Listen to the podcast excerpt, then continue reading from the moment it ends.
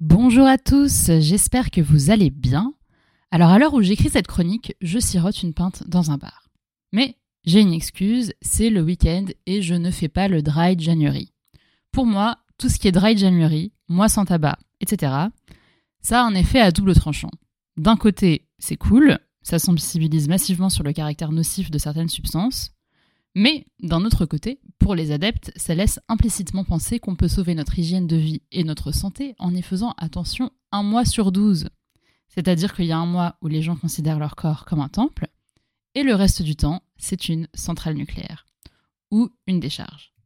Et c'est justement de corps qu'on va parler aujourd'hui puisque j'avais envie depuis un moment de consacrer un épisode à ma relation d'amour-haine avec le sport. Conformément à tous les clichés qu'on peut avoir sur une collégienne intello, le sport n'a jamais été mon truc à l'école. Le PS diminue ma moyenne générale au lieu de la sauver.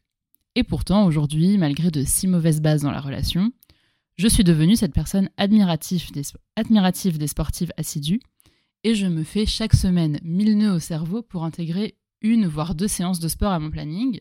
Et spoiler alerte, ça fonctionne jamais. Donc, comme je suis faible, j'ai fait comme les alcooliques mondains avec le Dry January, je me suis fixé un objectif, à savoir courir un semi-marathon dans un mois. Une technique de carotte d'ailleurs assez efficace, je recommande, puisque ça m'a permis de courir 10 km au mois d'octobre et donc de m'assurer une petite régularité à la rentrée. Mais aurais-je la même assiduité et la même endurance pour préparer le semi-marathon? Rien n'est moins sûr, puisque comme je le disais, le sport et moi-même entretenons une relation toxique faite d'amour, de haine, de flemme, de procrastination, de ghosting. Et c'est peut-être parce qu'en fait, dans l'inconscient collectif, le sport s'associe aux standards de beauté, à la recherche de performance, la compétition. Peu de gens sont motivés par le seul fait de faire de l'exercice. Souvent, ils cherchent juste soit à être gaulés, soit à être les meilleurs. Donc tout se passe comme si la pratique du sport nécessitait qu'on se dévalorise pour compenser, avec une discipline qui, elle, va faire remonter notre valeur. Exemple, je n'aime pas ma silhouette, je veux l'affiner, donc je me mets au cardio et aux abdos. Et c'est évidemment par ce prisme que j'ai d'abord appréhendé le sport quand j'étais ado. Ma mère était par exemple très inquiète que je reste dans la norme de minceur et a aligné un nombre de remarques anodines me faisant assimiler que gros égale moche égale avoir des complexes. Et je n'en veux pas puisque c'est tout un système patriarcal qu'il faut remettre en cause. Je me souviens notamment de cours de raga dance où j'étais allée un été et que j'avais assez mal vécu. Il faut savoir que le raga dance fait partie de la famille des danses sensuelles et provoques comme le twerk, et que ce n'est donc absolument pas fait pour les collégiens qui regardent leurs pieds.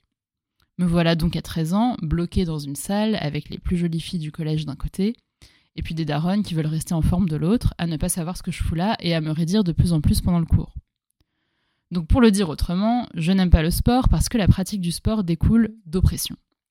C'est ça la première chose qui rend ma relation avec le sport compliquée. D'autant qu'en fait le sport m'oppresse. La deuxième, assez naturellement, c'est que ça m'intéresse beaucoup moins que d'autres activités plus sédentaires. Mais ça, à la rigueur, c'est mon problème. Et la troisième, enfin, c'est qu'aujourd'hui, qui dit sport dit bien souvent salle de sport. Or, je sais pas vous, mais moi, lorsque je mets un pied à la salle, je suis à la fois hyper fière et hyper saoulée hyper fière parce que je l'ai fait, et hyper saoulée parce que les murs sont tapissés de mantras motivants à la con qui ont le don de me décourager. Exemple, essayer c'est bien, persévérer c'est mieux. En vrai, je l'ai inventé tellement je suis exaspérée à chaque fois. Mais moi, je viens juste pour pas m'enrhumer dehors à la base, pas pour culpabiliser de jamais venir. Et comme si les citations à la con sur les murs ne suffisaient pas, il faut se cogner une newsletter tous les trois jours qui nous rappelle qu'on n'honore pas cette connerie d'abonnement à la salle. Bref, tout ce qui n'est pas le vélo elliptique dans la salle m'oppresse.